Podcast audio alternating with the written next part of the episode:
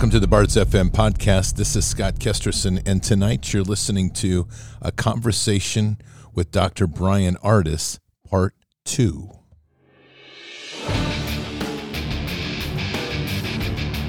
This war is real. Fighting is everything. Even though I walk through the valley of the shadow of death, I will fear no evil. Tempt not the righteous man to draw his sword. Conviction, righteousness, ruthlessness. To understand tolerance, you have to understand the line of intolerance. War is the teacher.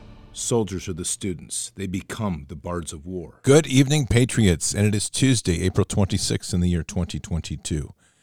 And we have a great show tonight with the part two of Doctor Brian Artis' interview.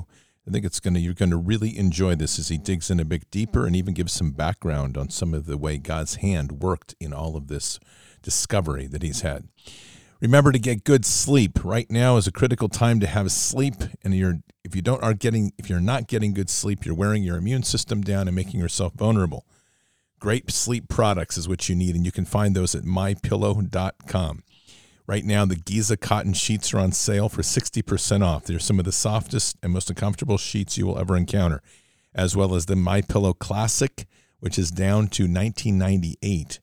They are fantastic products. They'll really enhance your sleep and sleep experience, and you can take advantage of all of those savings and many, many more products using your promo code BARDS, B A R D S.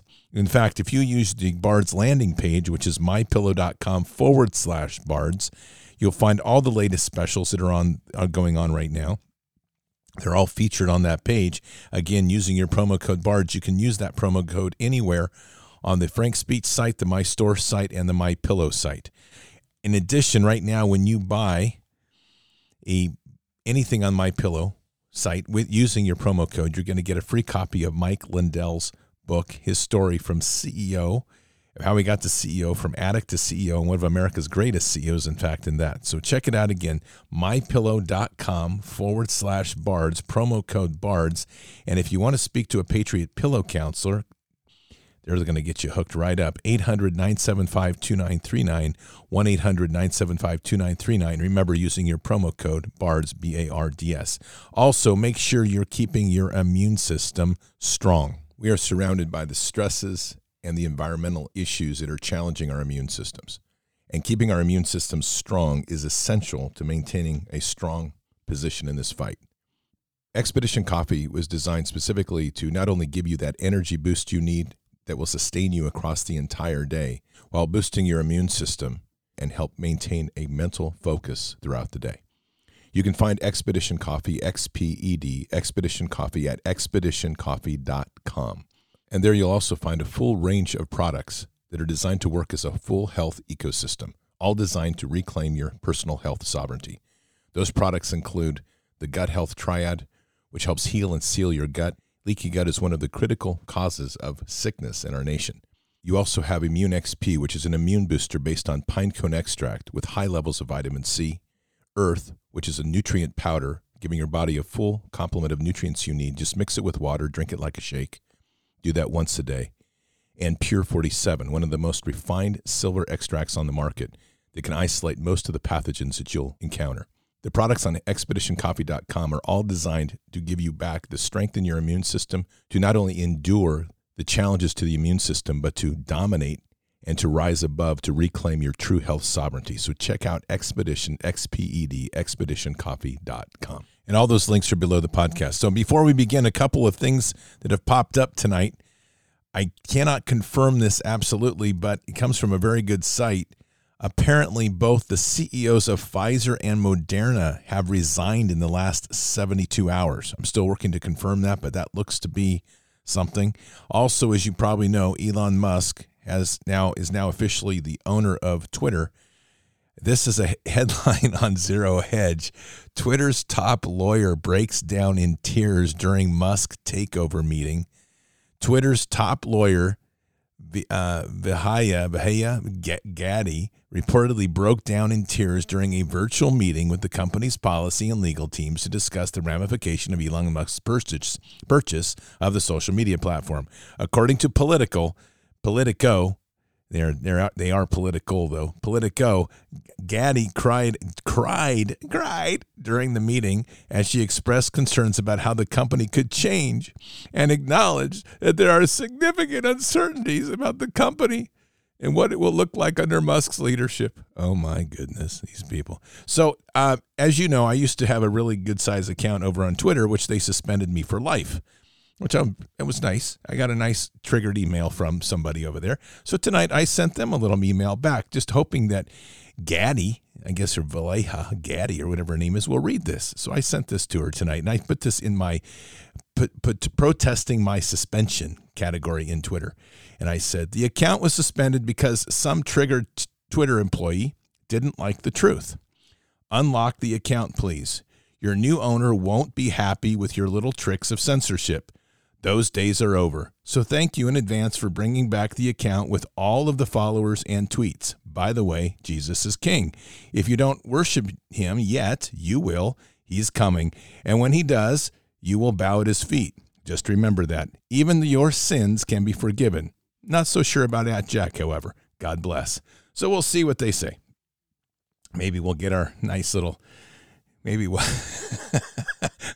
I'll put some prayers to it. Maybe Jesus will smack him upside the head and say, open this account. That's good. All right, Patriots, with all that said, got everybody warmed up for a great interview. This is going to be part two of Doctor Brian Artis' interview. By the way, I've picked up, just as we ended last night, he talked about this the seed of the of the serpent in people. So I backed it up just a little bit, and that's where we're going to pick up tonight when he was talking about getting this original text about the um, what started this whole thing, and he was thinking about it in the shower, and this is where we pick up right there when he realized the potential of what was actually happening. So here we go. Doctor Brian Artis, part two, one hour, nine minutes. Right after I got that text, I was going through everything related to COVID. I was like, holy crap, what if they're injecting people with snake D N A? And doing gene editing to get the serpent's D N A inside of yours. All I did was go back to the Genesis story where God put enmity between Eve and the serpent and her children. And I'm like, what if they're just outright wanting to destroy the image of God inside of you? And oh my God, this whole thing, as I said in that documentary, was it's become more evil than I could have ever imagined. And it is. That to me is one of the big to grenades in the middle of the Wheaties right there, because I think this is, and I shared this with uh, Doctor Tenpenny the other night, I think in spite of all the messages of the concern of COVID that have been out there, what you have done is constructed this narrative and effectively got people to realize that this isn't just about life or death. It's a transformation of who we really are by the one thing that strikes people very personally, which is the idea that they willfully accepted a D N A in them that was changing their D N A to that of the serpent. I, I think that really ends up being the, the nuclear bomb on this entire thing. And y'all need to know, Catholics, there's been this Jesuit determination to destroy Protestantism. They do not like Protestantism, which is what this country was basically founded on and preserved. Religious freedom for everybody, not just Protestants. They hate Protestants. Could you think of any better way to take Protestants and change their D N A? I don't. I haven't even showed you this. Can I show you this? This is an article that I found from two thousand twelve that made me realize, oh my God, this is really what's going on. And someone could foresee this. It's titled, look at this. I underlined it. How the Mark of the Beast Will Rewrite the Human Genome, Corrupting the Image. Subtitle, The Genetics to the Deception, Recombinant D N A. I want to read the conclusion here. The conclusion. The conclusion was this. He will obtain Satan's own genetic material and then insert it into his body using recombinant D N A, which is what the two creators of these shots and the two creators of the CobraVax vaccine that's going to India, India that actually reads like CobraVax. It actually reads CobraVax. They just transpose the R and the B. It's called CobraVax, people, and it's made by a manufacturer of cobra venom and antivenom in India. Corbevax. If you haven't seen it, it's disgusting. It says here, he will obtain Satan's own genetic material and then insert it into his own body using recombinant D N A. His body's own R N A will then cause the satanic strain to be replicated into various parts of the body. And once completed, his genetic makeup D N A will be a new code, a code not strictly from Adam, even in Adam's fallen state, but will be augmented code that has been mixed with Satan, just as God declared in Genesis three fifteen. Satan will finally have succeeded in imitating the incarnation. This man will literally become the genetic son of Satan because he will have Satan's seed mingled in with his own. It is consistent with the technology of transhumanism in that dissimilar kinds, species, can now be mingled into one. And they call it a hybrid. A chimera is what they call this, mixing two species of creatures together. And then let me read this last part. Are you okay with this? Oh, absolutely. No, you have to understand, this has been very consistent on the show, so I'm, I'm, it's fascinating. I, I had enough exposure to transhumanism when I worked at the Department of Defense to go, oh, yeah. Yeah, yeah, so here you go. You're right. two thousand twelve, I couldn't believe somebody wrote this in two thousand twelve. This is what they wrote in the conclusion area. It is reasonable and probably probable that the mark of the beast will also be an imitation of what the Lord wants to do for believers. He will restore us spiritually and genetically. We will be like him. We will be in his image. We will be conformed to his glorious body. We will have God's seed in us. By Satan giving us his genetic material to the beast who replaces Jesus, and then the beast offering, forcing all to take of his altered genetic material, Satan will be perfectly imitating our salvation. Probably one reason people will desire to take of his seed is because of the powers they are promised. What power are you being promised? That you will be able to defeat invisible invaders, a virus? We have seen both in the movies and by real life personal testimony. Oh, anyway, that's not that part. Oh, wait, here we go. Never mind. I just want you to know, I read this and I was very moved by it. I just want you to know that the individuals they reference in here who have already successfully made a hybrid of bacteria and human D N A, it was back in the seventies. In the late seventies, Doctor Stanley Cohen of Stanford, studying antibiotic-resistant plasmids and E. coli bacteria, and Doctor Herb Boyer, studying restrictive enzymes, realized that they could use restrictive enzymes to cut both plasmid D N A as well as D N A containing a gene of interest, and combine the two D N As so that the sticky ends of each other could be joined or spliced to make a recombinant D N A. And what they created was a bacteria human cell. Two species. I want you to know something. The guy named Stanley Cohen in the seventies who figured out how to make a hybrid D N A of, of uh, bacteria and human cells, and Herb Boyer, these two scientists in the seventies, do you know that they created a company in nineteen seventy-six together, and it's called Genentech. And if you go to gene dot com, G E N E dot com, that's their company. You should look at their website. Genentech, for the last, seventy-six was the year I was born. So uh, I, I didn't find this ironic, by the way, that was the year I was born. nineteen seventy-six, they funded, found this company called Genentech. So for the last forty-five years of my life, this company has multiple patented drugs. Guess what they're all derived from? Snake venom. Genentech specializes in making drugs from the components of snake venoms. Uh, Stanley Cohen, the guy who created Genentech in nineteen fifty-six, he figured out that he could accelerate growth factors in brain material, nerve material, by just taking the developing nerve of a, the brain of a chicken embryo and just put king cobra venom in the petri dish next to it. And there was this invisible factor from the serpent's own venom that would accelerate massively the nerve growth factor. In fact, he called it nerve growth factor. He discovered it. He won a Nobel Prize in nineteen eighty-six for discovering you can manipulate human physiology with snake venom. That's the guy. So that's what Genentech is. Genentech is owned by a company called Roche.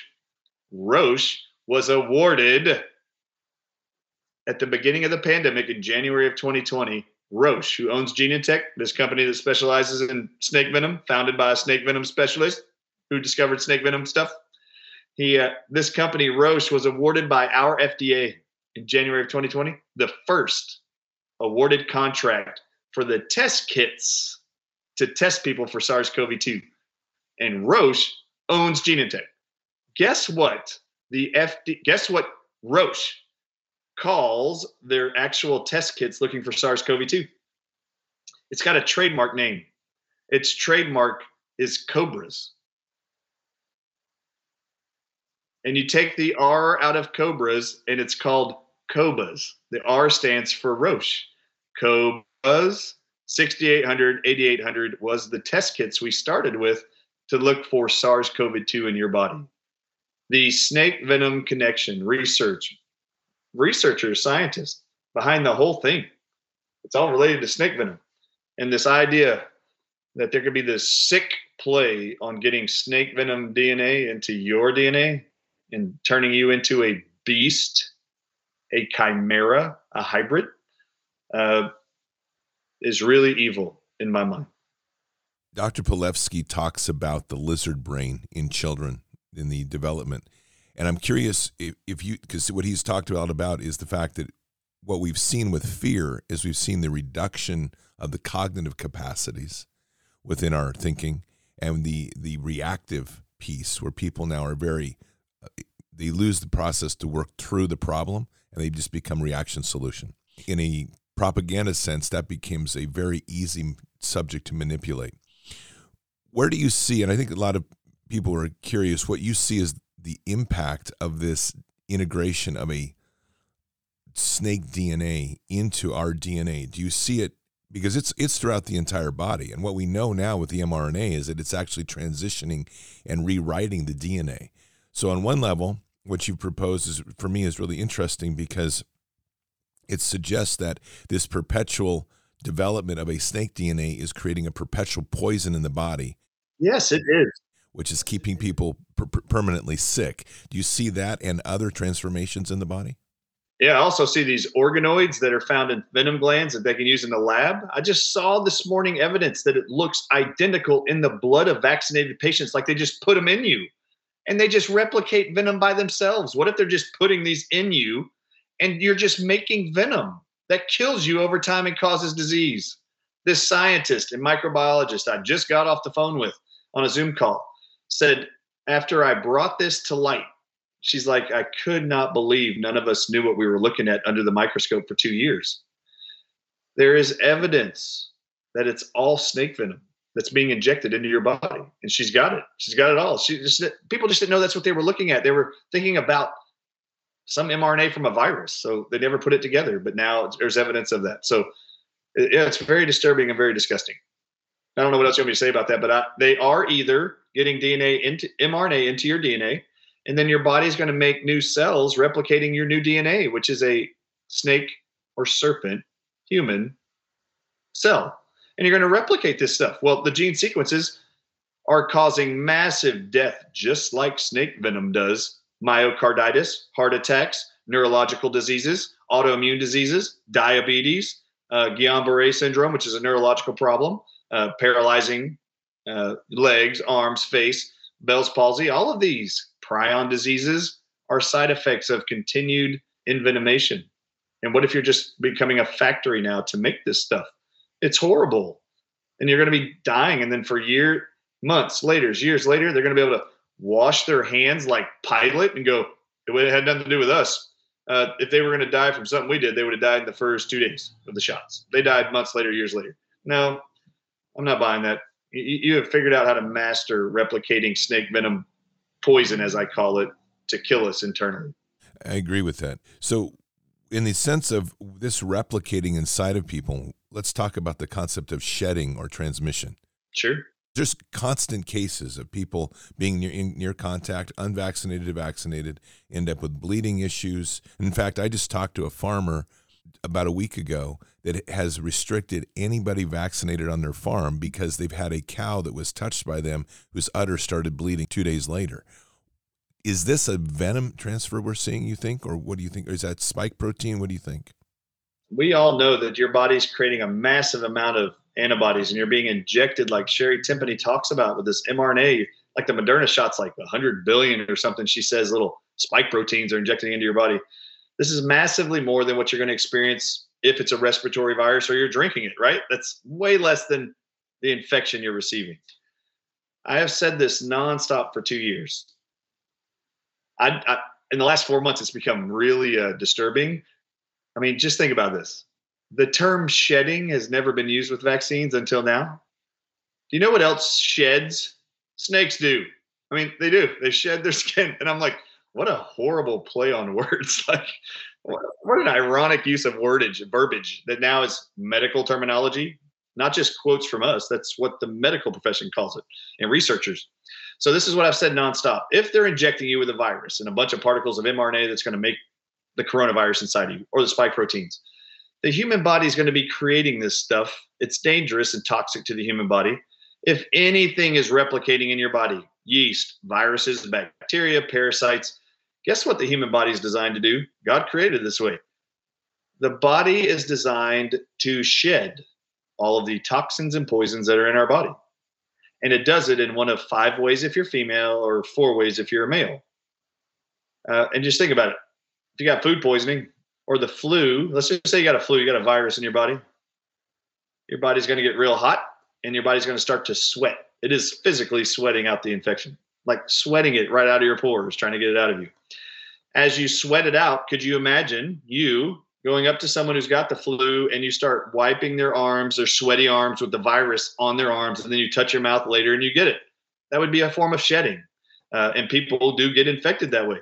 Why do you think they wear masks and gloves in hospitals? Because they know the people sick are shedding viruses, bacteria, whatever, through the air, out of their skin, through their urine, and through their poop. Females have another way the body miraculously sheds poisons, toxins, and infections. And that's through bleeding, through their uterine lining. So for children, for example, let's just talk about breastfeeding children or children who are being hugged and loved on and kissed on by their parents. Saliva is another way you can do it. People having sex after these shots could be excreting this venom into the body of the female. And then they're going to actually start bleeding all over the place because their body's trying to reject the venom or the poison or the infection. There's always been this sense of knowledge that the body sheds infections. That's why it's a contagion. They consider it. I am not an expert on the shedding of venoms, but there is this phenomenon we're seeing that it's happening. Well, the body, I know, the human body, when they get these shots, the massive amount of poison, venom that your body's replicating, your body's going to try to get rid of it, and you're going to sweat it out, cough it out, sneeze it out, whatever. And then people can breathe it in and get it. Yes, it's plausible, but uh, but I'm not somebody that you would want to consider an expert. I just know the body sheds toxins and infections and has forever. That's what it does. And anybody close to you that touches you, yeah, you could get this stuff in your mouth, hands, feet. Yeah. Let the scientists figure that one out. I just call it shedding. Yeah, you're shedding. Snake shed. All right. So you had a calling to get this out. That's, I want to get to that because you had a real calling to get this message out to the world. Yeah, I did. Uh, yeah, it's, it was super heavy. The backlash right now that's occurring from anyone. I just want y'all to know it's been ninety percent of people around the world and people I know have been super supportive, even if they're like, what in the world are you talking about? At least they're nice. They're nice about it. And they're like, can you send us the studies? Can we look at it? Because they haven't looked through this lens yet. It's just too foreign. But ninety percent of people have been super supportive and loving. There's just this little bitty fringe group over there. You know, like when Donald Trump said to the little people that were booing him when he said he got the boosters, they're like, oh, shush, shush, shush. That's just a little bitty group over there. They're loud. These people are loud, but there's only a few of you that are just outright ugly. I just want you to know, it's been awesome to watch the support. The emotional experience since this has come out has been way less tumultuous internally and emotionally and spiritually than the four months I was uncovering this on my own. Uh, I have never felt so alone, so scared. So I've never even felt scared my whole life. I was like becoming terrified that uh, this could be the reality. And the more I looked at it, the more real it became. And there's two things that were motivating to me, that were bothering me and making me angry. And just so y'all know, I actually reached out to five different medical doctors in those four months that I was researching all, on, the, on, on my own, who I was trying and begging for them to meet with me privately over something I was learning and uncovering. And I wanted their help to figure out how to test it. And they couldn't deliver. They couldn't deliver me the stuff, even though they said they could, like remdesivir, the shots. I begged for it. I found labs. Mike Adams helped me find labs to get it tested for snake venom. And the doctors who kept telling me they could get it for me never got it for me. So it's not like I didn't try. And then I wanted to talk to one doctor I love and admire. His job and his specialty, he could have told me what I needed to do this whole time to solidify my suspicion. And he never made himself available to me for months. I mean, the whole time. There's two things that were bothering me at the same time. So either God just knew, Doc, keep this to yourself, Doctor Artis, and I'm just going to show you. And then we're going to we're going to use people, whether people like them or not, to help us get this out. You know how many people don't like Mike, Mike Adams and think he's some kind of conspiracy theorist? I don't care. He trusted in me, and he actually returned my phone call. He's like, how can I help? What's going on? It's great. Stu Peters. Yes, get up here right now. What do you need? Need security? Let me help you. Why do you need security? We got to tell the world this story. Great. You freaked out about the water? Great. Did it get the world's attention? That's great. I wanted the world's attention. I don't care what it took. A bomb, a firework. I don't care, whatever it is. I got your attention. Thank God that anybody listened. I was really disappointed that the M Ds didn't show up, but it didn't make me give up. Two things happened in the last four months that I was furious about. And it got me more concerned the whole time. The F D A in January, January twenty-first, twenty twenty-two, they actually published a new emergency use authorization for the world that said remdesivir is now authorized to be the only drug to be given to all newborns in hospitals and outside of hospitals if they get COVID nineteen and they P C R test them. They're going to pump remdesivir for three days into their veins. And this is the only drug they're now authorizing for all children in America. You don't think that bothered me? There's no way I was going to sit back and go, oh no, do you know what I'm starting to think remdesivir behaves like? If you read remdesivir's side effects and its description on its emergency use authorization, it reads just like cobra toxin, which is a venom in king cobra venom. You really think I think it's okay to inject that into kids? I've been telling you outright what I knew from research studies, which has been confirmed by the World Health Organization and everybody else in the last two years. It's super dangerous and toxic. It shuts down organs. It stops hearts. And it shuts down kidneys. Why would you inject this into babies? This is cruel to me. And I'm, my spirit was like, no, I've got to save these people. You cannot do this. All right, that bothered me. Do you know what the F D A is voting on right now? That's like wrecking me emotionally. They're considering giving these shots to babies, six months old to four-year-olds. That's what they're voting on right now. You, you think I'm going to sit back and go, you know what? Let's just wait till they say yes. No, I've got this huge pressure on me to let the world know you've got to look for snake venom in these shots. It's super evil. Do not do this to your children. No, don't do it. So those two things were driving me. I will tell you, I went and told Mike Adams that I was having this real emotional, spiritual experience. We went and he's like, well, if it's really this serious that you need to meet with me in person, let's go meet in a field. So if you know Mike Adams, he's he's paranoid about people watching him, tracking him. So we had to no electronics for miles, and we were out in a field for five hours two and a half months ago. And I'm telling him about everything I'm finding. And he's like, uh, Doctor Artis, uh, you need to scrub your laptop, get a new laptop, do everything with cash, go get burner phones, blah, blah, blah. And I was like, uh, oh, no. He, he started to make me scared to death to do this. I was like, uh, he's like, and you should do it anonymous, which I love him for. And I just, it freaked me out. So literally for two weeks, I didn't even get on my computer because I was scared that somebody's watching me and going to come kill me. And I'm like, fine, I won't look at it. But every night I would get these hints of things to go look at. Like every night, like while I was laying in bed, like I'd get these inspirations to go look at something. I was like, fine, I just got to go do it. So I'd go do it. I'd look it up and I'd be like, oh my God, there it is again. Venom again. Okay, great. In relationship to COVID. My parents told me to watch a T V show in December. I don't even watch T V. And they know I don't. They know I hate T V series. I've never watched any, hardly ever. And my dad's like, he had double knee surgery. And he's like, hey, Brian, I just need to tell you something. We just started watching a T V show you should watch. That came out in like two thousand ten, eleven. And I said, what is it? They said, Blacklist. And I said, and why do you think I would want to watch that? And they said, you'll love the main character. And I was like, okay, fine, I'll do it. So I started watching this thing, and every week we'll watch several of them a night, maybe not every night, but some nights. When I was actually had decided I wasn't going to say anything or look into it anymore, um, I'm watching season four, episode fifteen. And I do love this character. If I ever watched it, it'd be like two episodes a night. Then I go to bed with my wife. Jane finds it super boring. She's sitting right next to me asleep every night. And imagine my shock that in season four, episode fifteen, I'm watching it, and this guy in the beginning gets poisoned with something that he drinks. He takes a drink of scotch at the very beginning of the show. The very next scene, I mean, it cuts to nine hours later. He's in a hospital room, and he can't breathe. Oh, and they've got oxygen on him, and they're trying to save his life, and he's coming to a little bit, and the doctor tells him that he's been poisoned, but they can't find what the poison is. They have no idea what it is, and that he's going to die. But these corticosteroids are helping to reduce your symptoms. He leaves there and then gets a stranger to break into a pharmacy with him because he's going to go find out who poisoned him. He's a he's a criminal. They break into a pharmacy, and he tells the stranger, I need you to go back there, as he's struggling to breathe. They go back there, and he says, I need corticosteroids and a bronchodilator.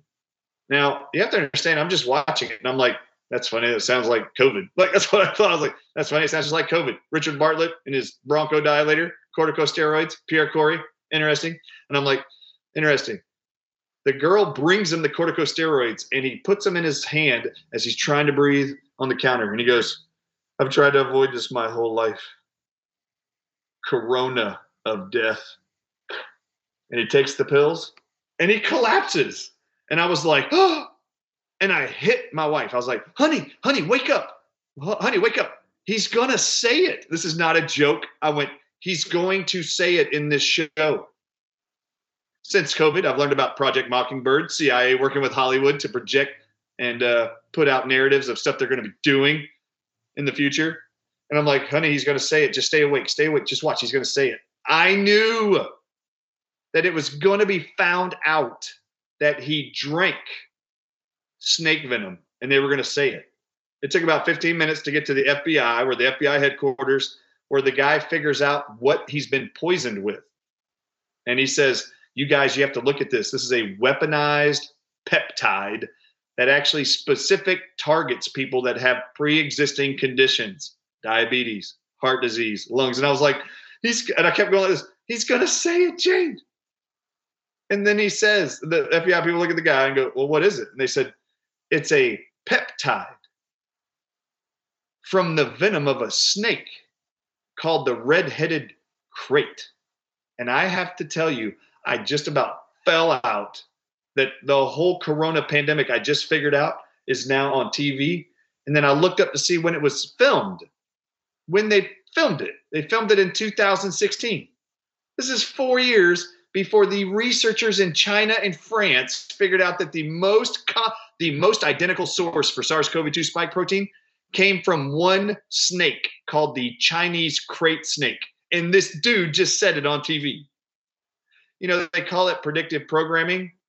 It's a part of the documentary. I was like, this is one of the things where, for me, it was God needed to show me that I was right. Like, look, and they drank it. The peptide of the venom was put in his drink, and he drank it. I had already said, I think they're doing it in water. For those of you who now are hating on me, all of you who are convinced of this Project Mockingbird thing, that they do predictive programming, now you have to admit to the world you don't believe that.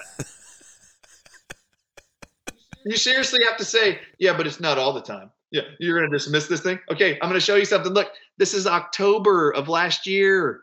They took twenty patients that tested positive for COVID nineteen in June of twenty twenty, before vaccines or anything.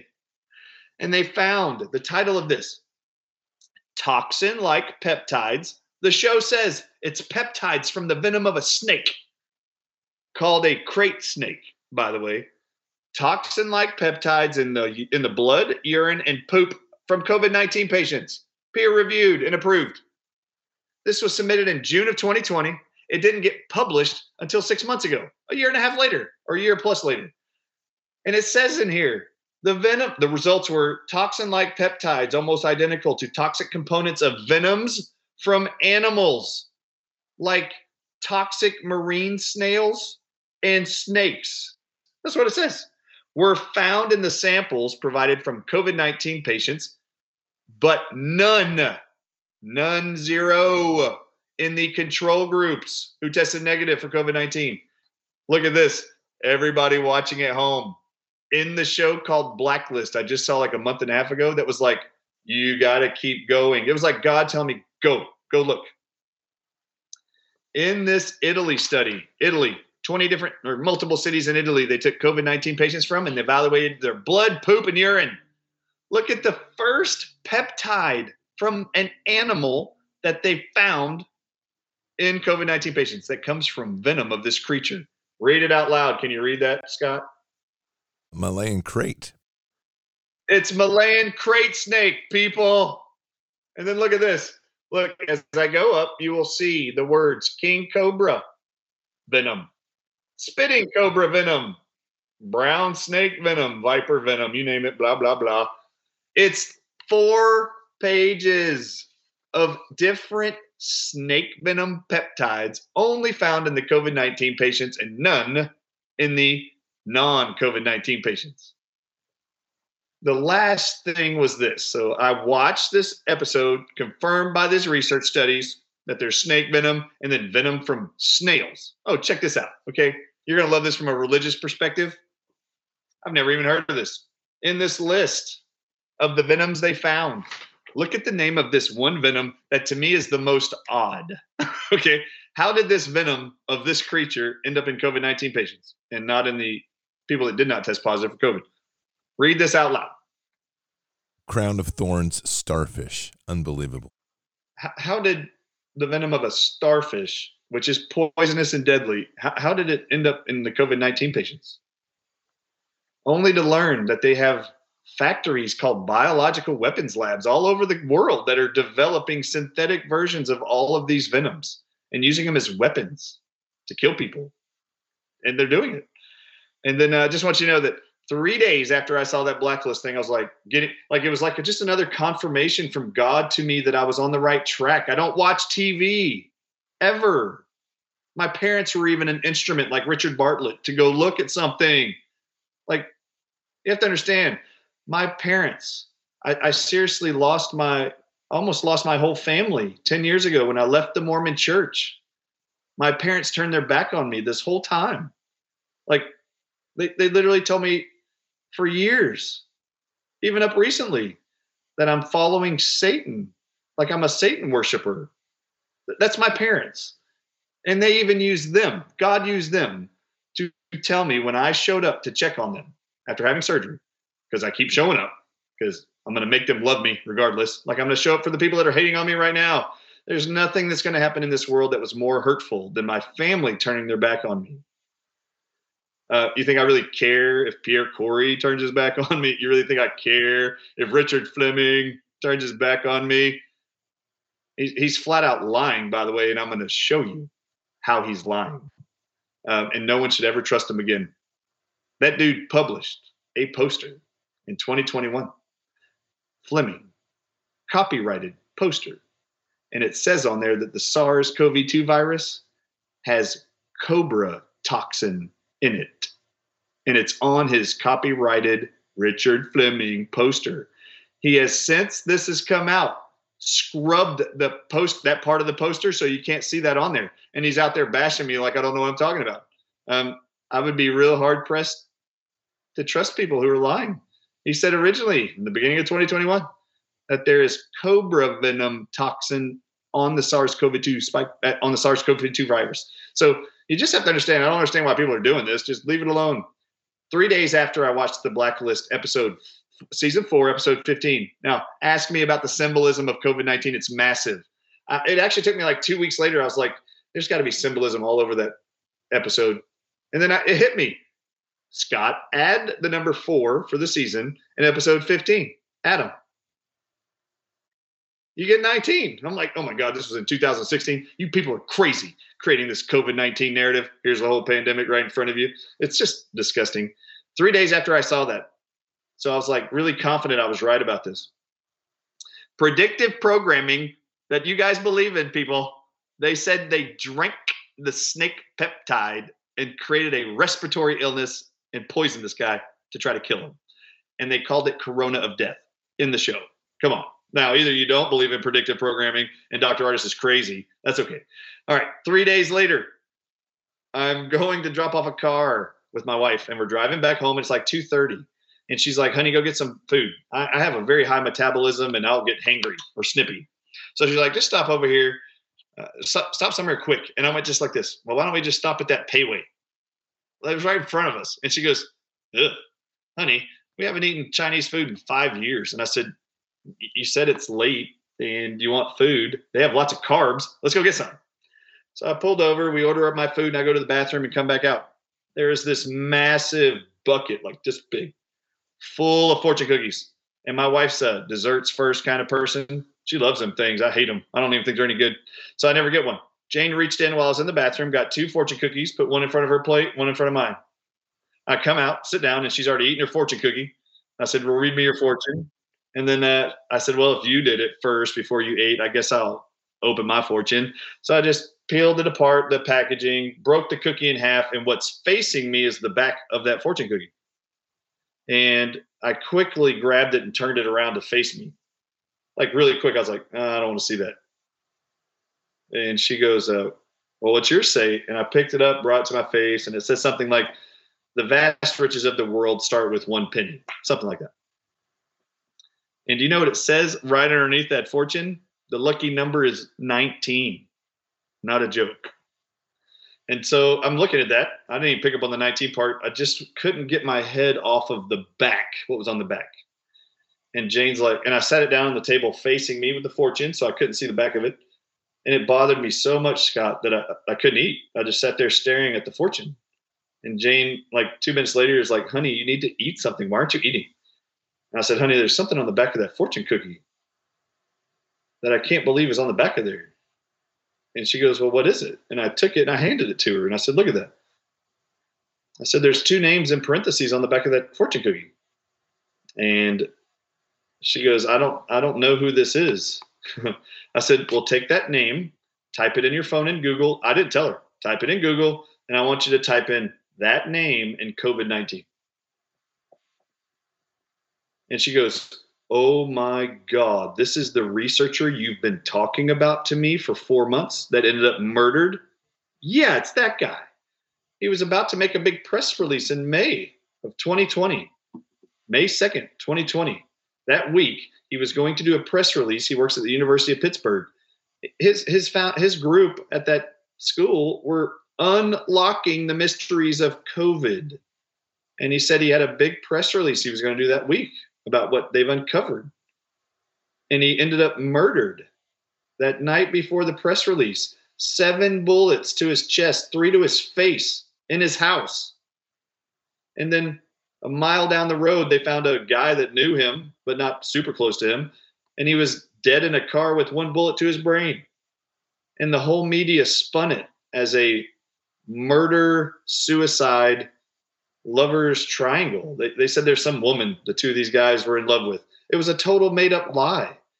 And so when I was going through my snake research, it came around to him uh, like t- a month later. And then I got this sick feeling that that's why he was murdered. And that's why I went and talked to Stu. It's why I went and talked to Mike Adams. I wanted to know, what do I need in the way of security? I've got something that's probably got people killed. Uh, and it was... Anyway, she puts it into the phone and she's like, oh my God, this is Bing Liu that I've been talking about this whole time, must have been on the cusp of this. And it was like the last thing I needed from God to go like this. Hey, man, uh, don't forget Bing Liu, and you are going to bring justice to his name. That's what it felt like when I read it. And my wife got this really sick feeling that uh, I was about to go expose it to the world, and she knew what challenges were going to come because in her heart of hearts, she knew this was like the last thing that she needed to see, last thing I needed to see. And, and I just cannot stop trying to save people's lives and exposing the truth. Why it is it was given to me, I don't know. I didn't want it. I didn't like it. Uh, Doctor Richard Bartlett says, uh, who sent me the text right after the video Stu Peters came out, he calls me and he goes, you know what, Doc, I don't, I don't understand the water part. I don't, I don't get it. And I don't think, as an E R doctor himself, he says, I don't really agree with the water part.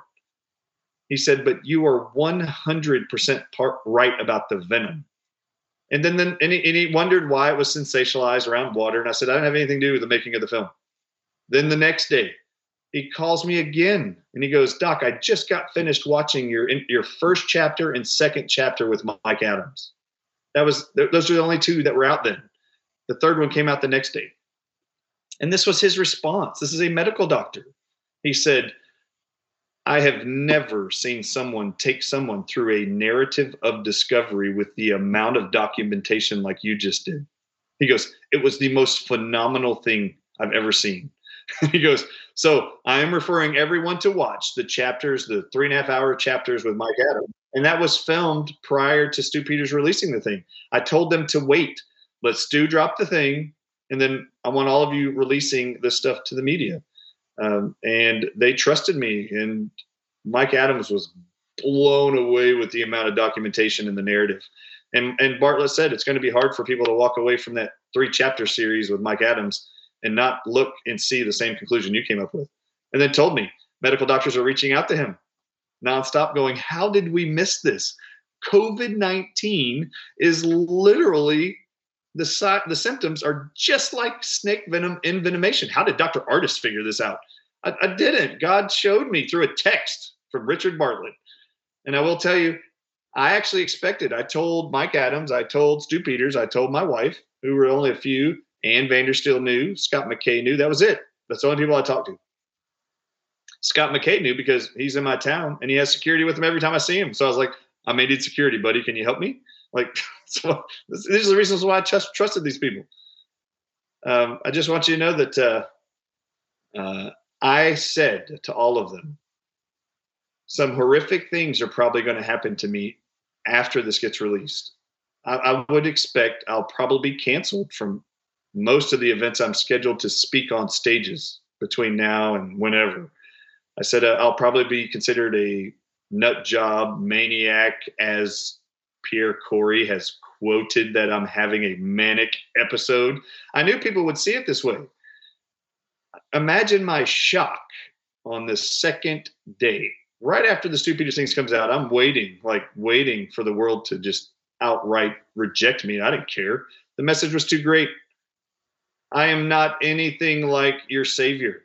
But that guy was ridiculed, beaten, uh, tortured, shamed, defamed. Dude, when you got truth that you're saying, people just balk against it for some reason. And I expected it. I can't, I gotta, I gotta give credit here to somebody. On Tuesday night, the next day after Stu Peters dropped his thing, a doctor was blowing up my phone. And his name is Doctor Rashid Buttar. And this guy, I've only met once and just shook his hand one time at an event, but I don't know him. I know of him. Uh, he was blowing up my phone while I was doing interviews. And I was like, I'm sorry, I'm in an interview. I'll get back to you. And he couldn't watch the Stu Peters thing Monday night because he was filming a Zoom call with multiple doctors where they were setting up a new protocol for all the future COVID variant outbreaks. And he said, I was only able to watch it Tuesday night. He said, I watched it and I couldn't believe what I was watching. I can't believe you put this together. This is a total God thing. And then he said, and then the very, as soon as the show ended, he was so impressed with what I'd figured out and come to a conclusion of that he was excited about a event that's coming up in May. And he said, one of the doctors at a, an event that are speaking at his event in May had to drop out right after he watched my show. They called and said, I'm sorry, I can't attend. And so he was so excited to have me come. Like, he goes, I had to get you because this is a God thing. Somebody just dropped out. I want to plug you in. And I was like, okay, great. Thank you for being so supportive. And he goes, no, no, you don't understand. When I say this is a God thing, this is, you need to know it's a God thing. While the Stu Peters documentary about venom in the water uh, or anywhere in relation to COVID, when you dropped that, the same hour I was filming with medical doctors our new booklet protocol for treating COVID nineteen variants in the future. He said, as we went through every single physical si- symptom and blood markers for COVID nineteen that we could find after two years, we we decided and started putting together a protocol of how to treat COVID nineteen in the future. He said, it became so clear to us what we were going to do to treat all COVID nineteen. It was so clear to us that we decided to title it Treating All COVID nineteen Variants Like an Acute Rattlesnake Bite. And he said, we didn't actually think it was venom. We just knew everything we've seen for two years under a microscope in the blood reads just like snake venom, like a reaction to a snake bite. So we decided to name it that way because everything that we are putting together as a protocol works towards that. And so as an emergency E R doctor, we, we decided to call it Treat COVID nineteen Like an Acute Rattlesnake Bite. He goes, we had the inspiration to title it that. You're telling the world it is that. He goes, it, this is more than a God thing. You don't even realize. And I said, oh no, for four months I've known that this is a God thing. Like there's no way that I came to this. So there's no way I would have got here on my own. Richard Bartlett was a key. My parents were a key. Um, yeah. And then my brain God gave me must've been a key. Cause I'm this, I'm this, I'm still like that three-year-old that always asks why, when you're like, why do I have to go to bed? Because it's night. Well, why is it night? Because the sun went down. Why did the sun go down? You know, this is because Uh, the earth rotates around the sun. It's on the other side of the sun. Why does the earth rotate around the sun? This is how I am. Why did monoclonal antibodies work for venom? I don't know. Why is it working towards COVID? I thought it was from bats. I just want to make something very clear to you. COVID nineteen blood samples, poop samples, and urine samples from multiple cities in Italy in June of twenty twenty. They found twenty snake venom peptides in their blood, urine, and feces. They found sixteen marine deadly venoms that are more deadly than king cobra venom from the cono snail and from a starfish. Notice that of the thirty-six venoms from animals, there's not a single damn bat anything in this list. Yet all of you have been convinced it comes from a bat. It ain't a bat nothing. It is snake venom, marine venom, everything, shellfish venom, everything. That's what it is. And they're using it. I actually think it's all snake venom in the M R N A shots, but to poison the world, they used, and to make everybody sick, they used venoms. How else can you explain, Scott, crown of thorn starfish venom in COVID nineteen patients? And then ocean snails. Yeah. And if you want to know about the snail part, you know, this predictive programming in, in movies in Hollywood, these snails, these snails called cono snails. I just, my wife showed me a movie a couple weeks ago, and it's a brand new movie with Ben Affleck. He's a murderer. He's married to a woman, and he likes, he's a serial killer. So he lets his wife go have affairs so he can murder the man he's jealous of. And that's their, that's their gig. In his basement, there's these random weird things. He goes, it's unrelated to the story. He goes down to his basement, and all he has is aquariums of marine snails. And he actually takes the lid, pull, tips it over, and he will look at all the snails, and then he puts it back. And these people will go down there with the basement, and they're like, what's up with the snails? And he's like, I just like snails. And it's these snails. And he puts that, and there's aquariums everywhere in his basement. It has nothing to do with the story. I'm like, uh, murder is the story. Venom is the story. If you don't think these venoms down here, these shellfish venoms are poisonous and they've been weaponized, I want everyone watching this to go look up the congressional hearing, the video. Seriously, I just learned about this three days ago. They used shellfish venom, the C I A did, and mixed it with king cobra venom.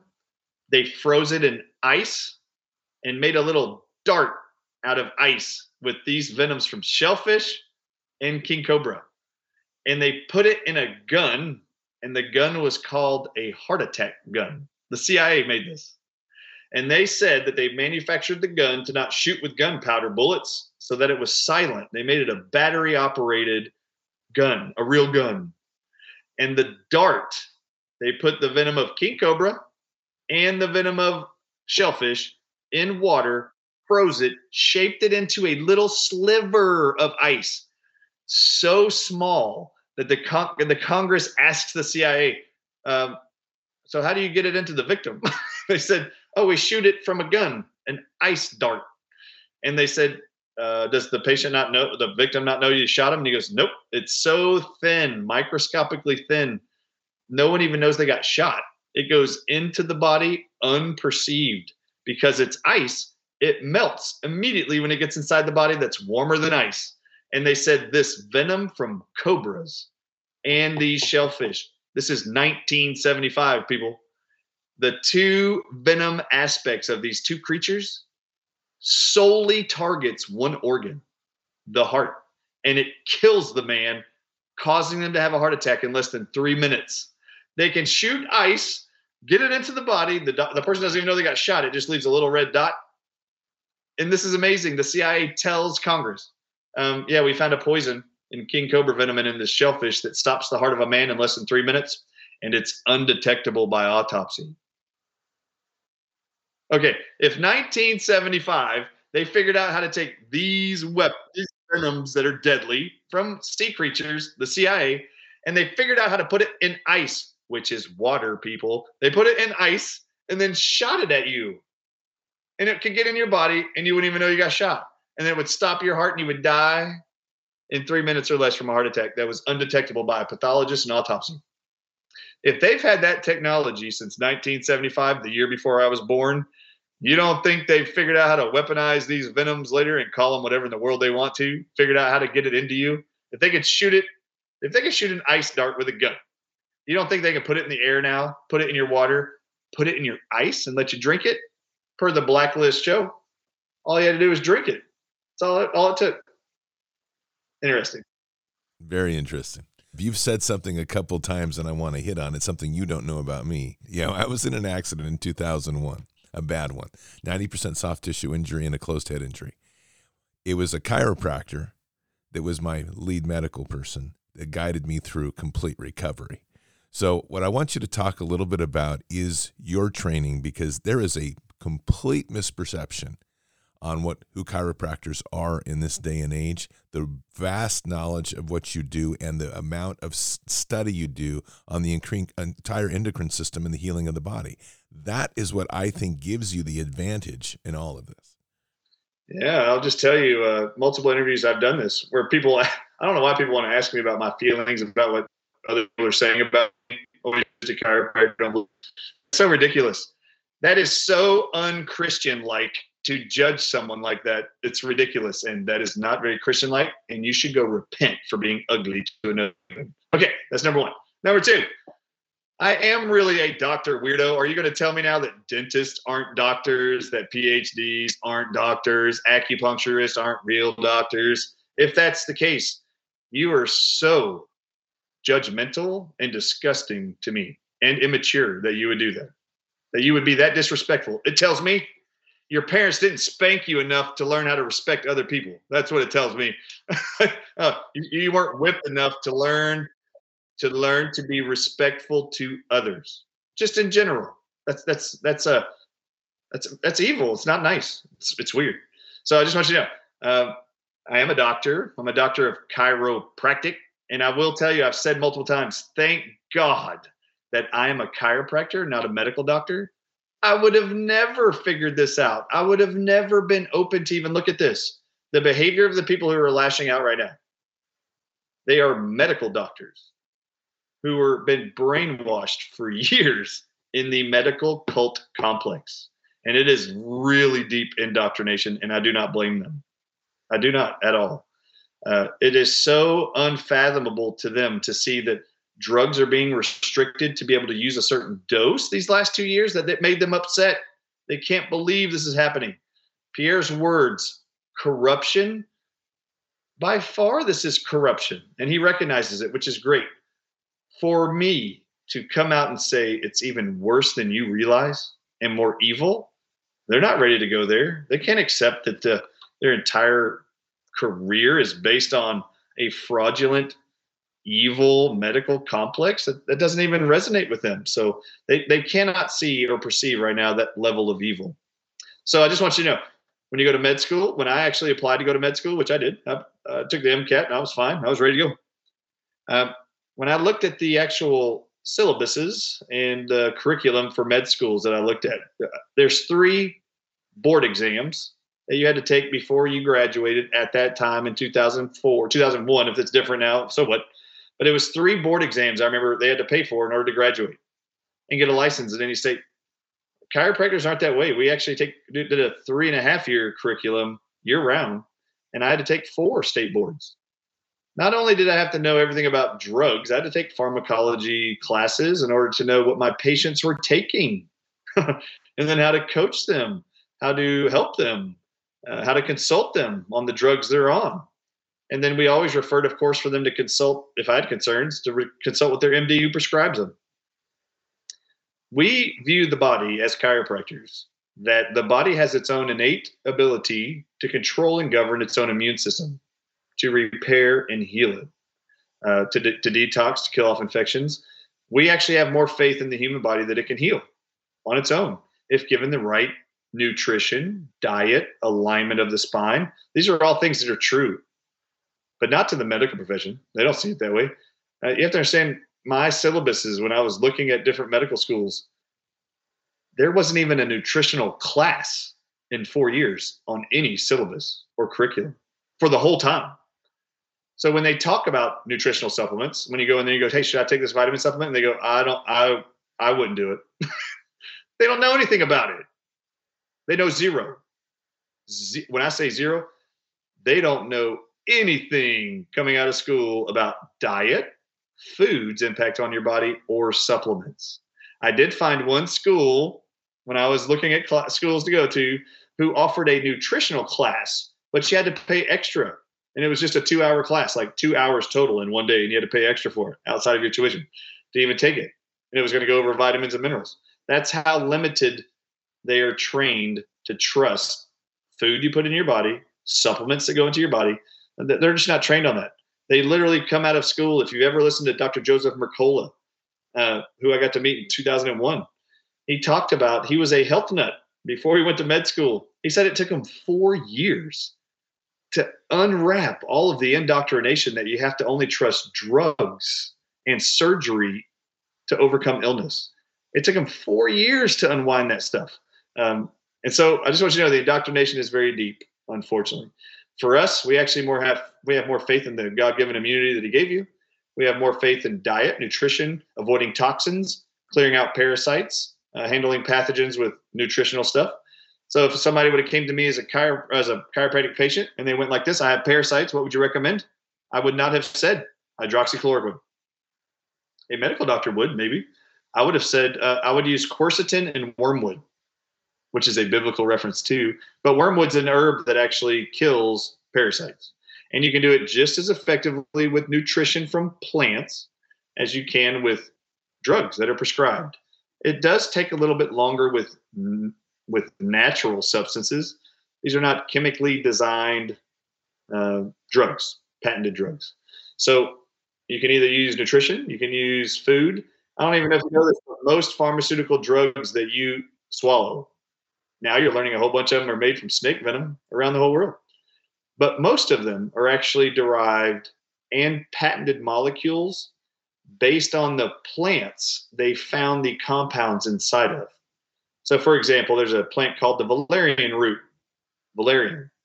Valerian root, uh, if you eat it, the root, or if you chopped it up, dried it, put it in a capsule and swallowed it, it's called valerian root complex. It helps with improving sleep cycles and reducing anxiety. Uh, when the drug manufacturers found out that this valerian root plant had such powerful ingredients in the plant naturally, they took that root into a lab and then ran tests to see what are all of the components of valerian. And then they started making them synthetically. Then they wanted to see which one of them were making you sleepy. And when they figured out what it was, they then patented it, that one chemical. And they called it Valium. Valium is named after valerian root. And what do they use to help you sleep? Valium. Well, I never gave you Valium as a patient.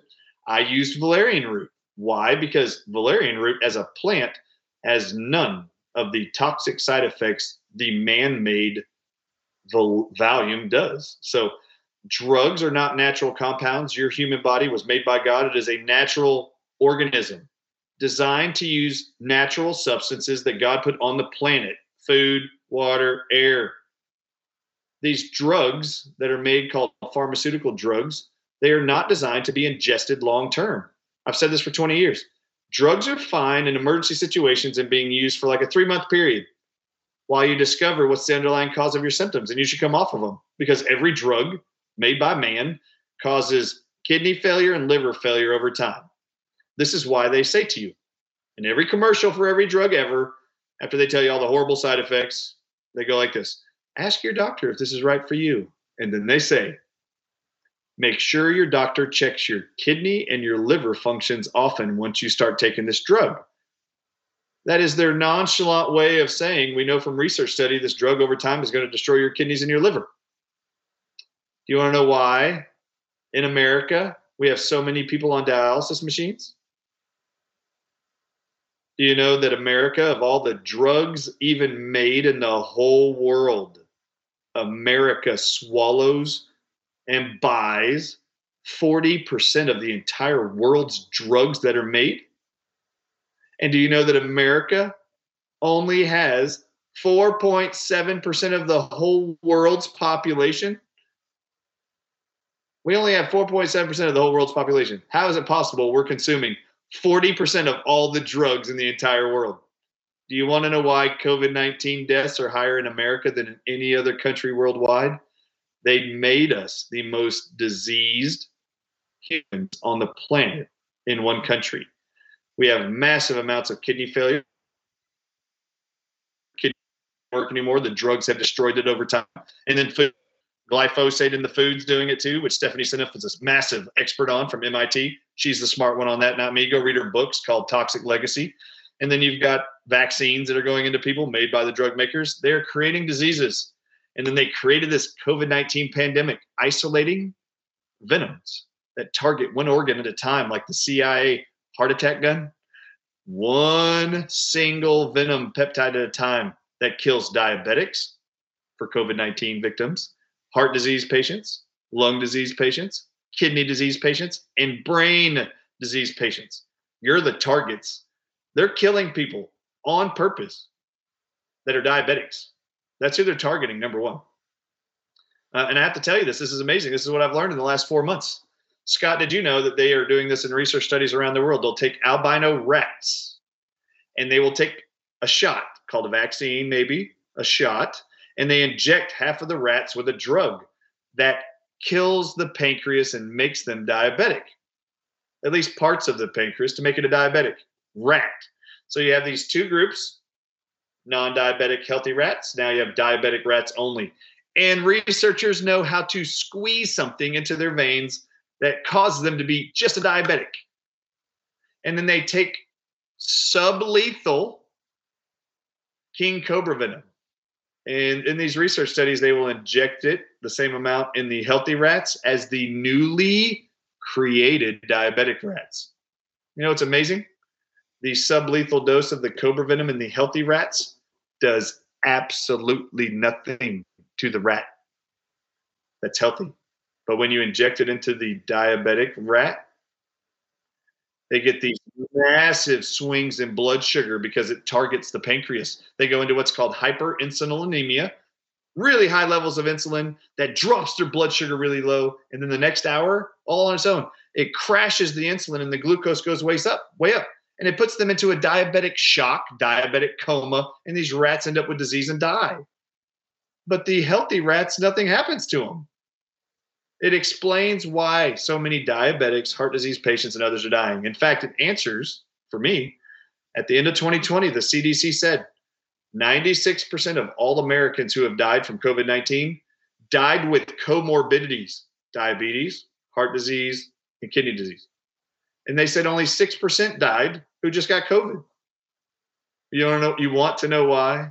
Because like in the Blacklist T V show from two thousand sixteen, they said They used a weaponized peptide singular from the venom of crates. And in the show, the F B I agent goes, uh, we got to find out what pre-existing conditions the main character has, because that's what they're targeting. Yes, that's what they're targeting. They're targeting diabetics, heart disease, and uh, kidney disease patients. That's what they're doing. And then they use the hospital protocols to murder innocent elderly and get you out of Medicare and Social Security. That's what they're doing. That's the massive eugenics program. I'm sorry, this is the alert. Don't shoot the messenger. The great news is the doctors who have been treating patients this whole time, early treatment-wise, are using things that work against venoms. You just didn't know that's what it was. You also didn't know that nicotine has some weird benefit to COVID nineteen. Scott, I've had medical doctors texting me saying that six weeks ago they got COVID, were in the hospital being treated for COVID, have been out for six weeks, and have never recovered all of their oxygen levels or their energy. They're still sick. And after they saw the Stu Peters thing, the medical doctor are texting me. And they said, I went down to the store and got nicotine gum. And I started chewing it, and then I got melatonin hormone supplement. Within one day, for six weeks, she hasn't been able to get her oxygen level up above ninety-one or ninety-two. Within one day, it's up to ninety-six percent. And she said she can actually feel her diaphragm is actually working again, which is exactly what the researchers in France in April of twenty twenty said. We need studies on this nicotine weird uh, protective measure, it looks like, from observing. Less than five percent of all COVID hospitalized patients are uh, smokers. one hundred percent of the time, literally, since I figured this out, with God's help, starting in December, anybody around the world who's written me and said they were doing hydroxychloroquine, ivermectin, vitamin C, zinc, corticosteroids, budesonide, if they said they were still struggling a week or two later with COVID, they would ask me, what do I do? What, what am I missing? And I would go like this. Uh, just go down to the store, at the corner store, and get some nicotine patches or nicotine gum. And they would go like this. What in the world's that going to do? and I'd go, and I'd go like this. Uh, you asked me for my help. Just go get it. And then tell me in the next forty-eight hours how you feel. Scott, one hundred percent of the time, I didn't even have to wait two days. It was two hours, sometimes an hour, sometimes fifteen minutes after they would start chewing the gum. All their symptoms went away. And they couldn't believe it. So, don't shoot me. Scientists were saying there's this observation they were observing and asked for studies, and no government supported them. It is, it does have an immediate, somehow, protective measure against the aspects of these venoms that they're calling COVID nineteen. And those venoms attack nicotinic, nicotinic acetylcholine receptors in the brainstem that control your ability to breathe. And then it drops your oxygen level. This is how snakes stop animals from running away that they bite. It paralyzes their ability to breathe. They can't run. Imagine long haulers. You know, the rats trying to get away. I can't. That's long haulers, man. Y'all got snake venom in your body. Now go get it out. Vitamin C, N A C, glutathione, nicotine, for some reason, appears to have some benefit. Don't shoot me. Don't say he's just a chiropractor. Yeah, you're right. I am a chiropractor. Thank God, or I'd have never figured it out probably. All right, so last question. Do you think it can be detoxed then from the body? Yeah, I actually think that you can do high-dose infusions of glutathione and vitamin C together. And, I, and from the studies I saw on the people who created these mRNA shots, the substance they use to cleave R N A, to get their mRNA inside there, they use a substance called snake venom phosphodiesterase. Mike Adams freaked out when I put up on the screen that you can buy it for one hundred thirty-three dollars online, this substance, snake venom phosphodiesterase, in a bottle. And then it describes at checkout, it says anybody that buys this substance for research purposes to do gene therapy, it says do not mix it with any of these three, actually four things that will completely destroy its ability to function as an aspect of snake venom. It says don't mix it with glutathione, don't mix it with N-acetylcysteine, don't mix it with ascorbic acid, which is vitamin C, and then this E D T A product. And Mike Adams was like, oh my God, that's everything they don't want you to use in hospitals. They don't want to treat mRNA patients or victims of. I think people need to start. If you're dealing with issues like that, what's it going to hurt? Call a mobile unit that goes to your home or go to an infusion center and do high-dose glutathione and vitamin C. Why not? It's never killed anybody. Go try it. I use high doses of vitamin C myself, and then the glutathione is available over-counter too? glutathione you can get over the counter, and you or you can make it yourself in your liver with N A C and selenium. That's what you need. So N A C and selenium supplementation, which they don't want you using either. Interestingly enough. So what do you think the duration of that is? Like thirty, forty-five days for a detox? It's going to depend on person. I really, I really don't have a clue. I have no idea. I would just do it until all your symptoms are gone. Just, I would try it two or three infusions, or try two to three weeks for supplementation. That's plenty of time to see if it's working.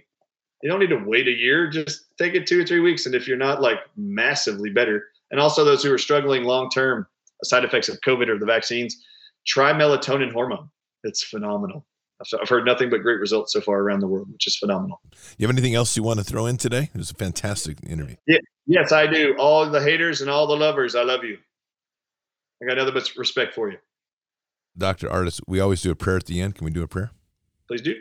Heavenly Father, I just want to thank you for this blessed meeting and this amazing opportunity to share in Doctor Artis' work and his words and insights into this very unique time that we live. We just ask that you'll continue to bless him with his insights, his strength to stand up to this evil, to expose this as it is, and to continue to lead people to the truth. And we say these things in Christ Jesus' name. Amen. Amen. Do not accept. You know what's crazy? When I was reading that uh, recombinant D N A, getting Satan's genes into your D N A, do you know who kept popping up in my head as I was reading it? Was Doctor Stella Emanuel. You know, she's constantly like, it is the devil that we're putting in our bodies, and you got to cast him out. And I'm like, oh my God, it really is. It really is the serpent. Yeah, I want to get her on the show. She's great. She's hard to get hold of, but I want to get her on the show. Oh, very interesting. Y'all should look at this. It's very, it's very odd. Uh, the names of the variants for COVID nineteen are actually from a constellation in the sky. It's not the Greek alphabet in order. They're actually using the stars from a constellation called Dracos. That means the dragon. Yeah, go look at, even Omicron is a star in the Draco's constellation. Uh, Mu, Delta, Alpha, Gamma, all of they're they're up there. If you want to know which variants are coming, go look at the dragon. These people are mocking every Christian around the world. All of them. Absolutely, they are amazing. All right, you guys are phenomenal. You're awesome. Thank you, thank you, Doctor Artis. We'll talk soon, and we'll keep in touch. I want to hear if you any, get any other breaking stuff. Let me know. Rock and roll, man. I will. God bless. Talk to you soon. Okay, bye-bye.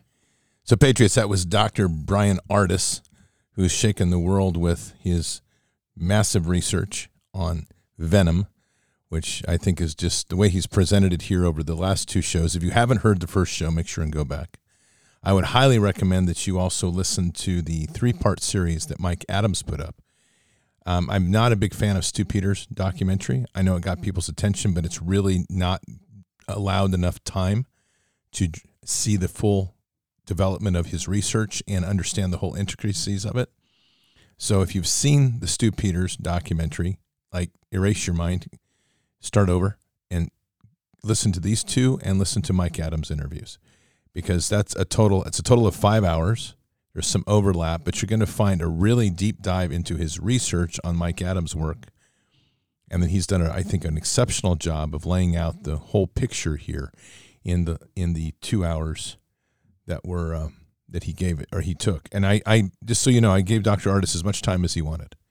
So it, I think this is just a, a, another really important interview to listen to and to bookmark, to share, because it really provides the story. And you know how I am about that. We've got to understand the context of the story, and then, and in no way being biased, I just am very impressed with what Doctor Artis presented here. And then I would recommend people, after listening to both of these, go and listen to Mike Adams' three-part series. If you have not listened to that, it's again, it's that's your deep dive into the specifics of the research. So there's just some really, this is really an amazing perspective. I am, I, I hope everybody really got that connection, which to me was a that moment when he told the story about his parents and how he's been estranged because he left the Mormon church, and how Doctor Artis really sees that as a gift from God to bring them back together through a simple T V show. That's really phenomenal, and that's really God working. And I, I'm, I think it's wonderful just how Doctor Artis gives so much credit to God in all of this, which is true. I mean, it's it's God moving, and God moves in big ways and it, we never know who he's going to choose or why, but this has been shaken up. And even Stu's documentary did a great piece because it got people to shake up, and boy, it did trigger some conservatives and Q folks, which I think is funny in itself. I think the Q folks got more triggered than liberals, which is pretty crazy, but maybe not. So anyway, really good presentation here and really good thesis that he has. And I think he has a lot of the components that we've been missing and understanding how all the pieces come together.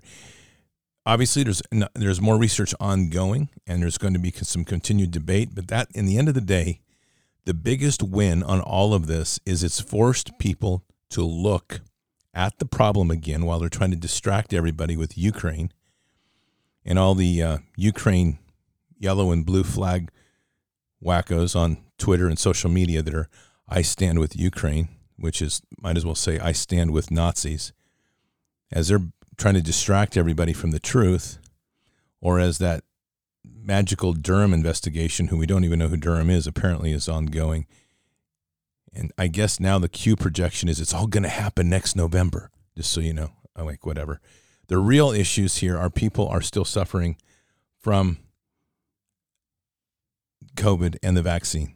And what Doctor Artis is offering, and I think this is what's the kind of the bottom line, you have nothing to lose if you try glutathione and vitamin C. So if you've got symptoms that are that are residual, if you are a person who's taken the injection and you're looking for somebody to help you, get these two products in you and try it. It's not, I mean, that's what he's saying. I guess I should say that's my opinion because I don't wear a white coat and I'm not a doctor, but try glutathione and, and, and vitamin C. It can't hurt you. At the very least, vitamin C has huge restorative powers. And by the way, we're talking massive doses of vitamin C. So if you want to know more about that, read Linus Pauling's book, Vitamin C and the Common Cold. So it, all this stuff is out there. It's common knowledge, but the pharmaceutical companies don't want you to know. We know that. Patriots, thank you for being here on the show tonight. And I will look forward to seeing you in the next hour or the next show at Fishers of Men. So keep your head up and your eyes forward. Never bow to evil. Never relent. Always press into the fight. Keep your prayers up. People like Doctor Artis are shaking the world. We've had many great insights and courageous voices this last two years. Doctor Sherry Tenpenny, Doctor Carrie Madej, Doctor Lee Merritt, Doctor Larry Pilevsky, Doctor Eric Naputi, Doctor Artis, and many of the other people out here that are working hard. And it's because of those heroes that are led by their heart and all of them led by God that we're able to keep a lot of people safe and sane. God is with us. He'll never forsake us. And in the end, God will always win. But we are here in this time fearlessly for such a time as this. Occupy the land. Expand the kingdom. Mission forward. Patriots, I'll see you tonight for Fishers of Men. Until then or until the next time, God bless. And out for now. We shall pay any price, bear any burden, meet any hardship, support any friend, oppose any foe to assure the survival and the success of liberty. Every thoughtful citizen who despairs of war and wishes to bring peace should begin by looking inward, by examining his own attitude towards the possibilities of peace. Too many of us think it is impossible. Too many think it is unreal. But that is a dangerous, defeatist belief. It leads to the conclusion that war is inevitable, that mankind is doomed, that we are gripped by forces we cannot control. We need not accept that view. Our problems are man-made. Therefore, they can be solved by man. And man can be as big as he wants. No problem of human destiny is beyond human beings. Man's reason and spirit have often solved the seemingly unsolvable, and we believe they can do it again. Surely the opening vistas of space promise high costs and hardships, as well as high reward. So it is not surprising that some would have us stay where we are a little longer, to rest, to wait. But this city of Houston, this state of Texas, this country of the United States was not built by those who waited and rested and wished to look behind them. This country was conquered by those who move forward, and so will space. We choose to go to the moon in this decade and do the other thing, not because they are easy, but because they are hard. Because that challenge is one that we're willing to accept. The energy, the faith, the devotion which we bring to this endeavor will light our country and all who serve it. And so, my fellow Americans, ask not what your country can do for you. Ask what you can do for your country.